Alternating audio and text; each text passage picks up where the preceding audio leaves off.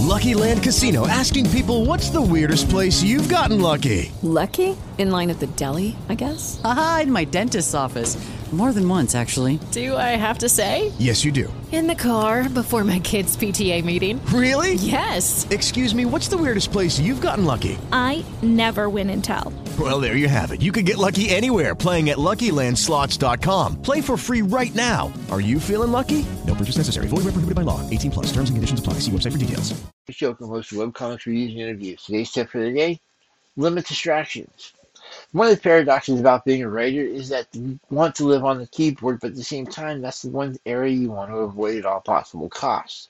Because of this, you'll do whatever it takes to avoid the keyboard, and sometimes this will get really weird. You know, we're one of the people that will actually watch a dog chasing his tail for five minutes and then basically ask ourselves, what did we just do for five minutes? Why did we just do that? You know, it's just sort of fun.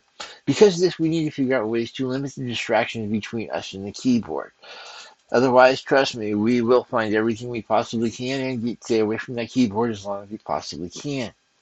Because of this, there's three things you want to do. First off, if you can, keep yourself to some sort of schedule. You know, this is when you write, this is when you clean, this is when you make meals.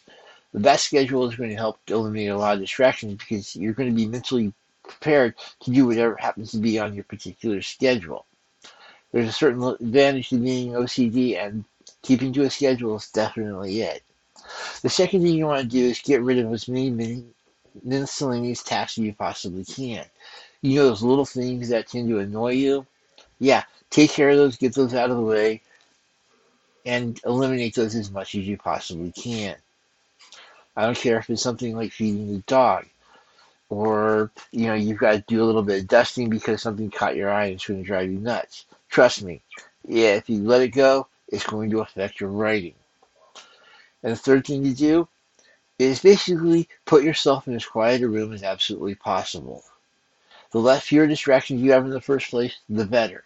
If you need some TV or some radio on in the background, put it to the most boring thing you can possibly find. So you still have the noise and you still have following something along, but at the same time, you're not going to get too active into it and therefore distracted by it.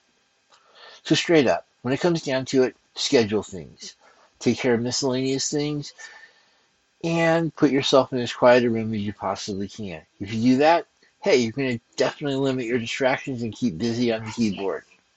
I hope this helps. If it did, please check me out at Webcomics Reviews and Interviews, available at any podcast distributor near you.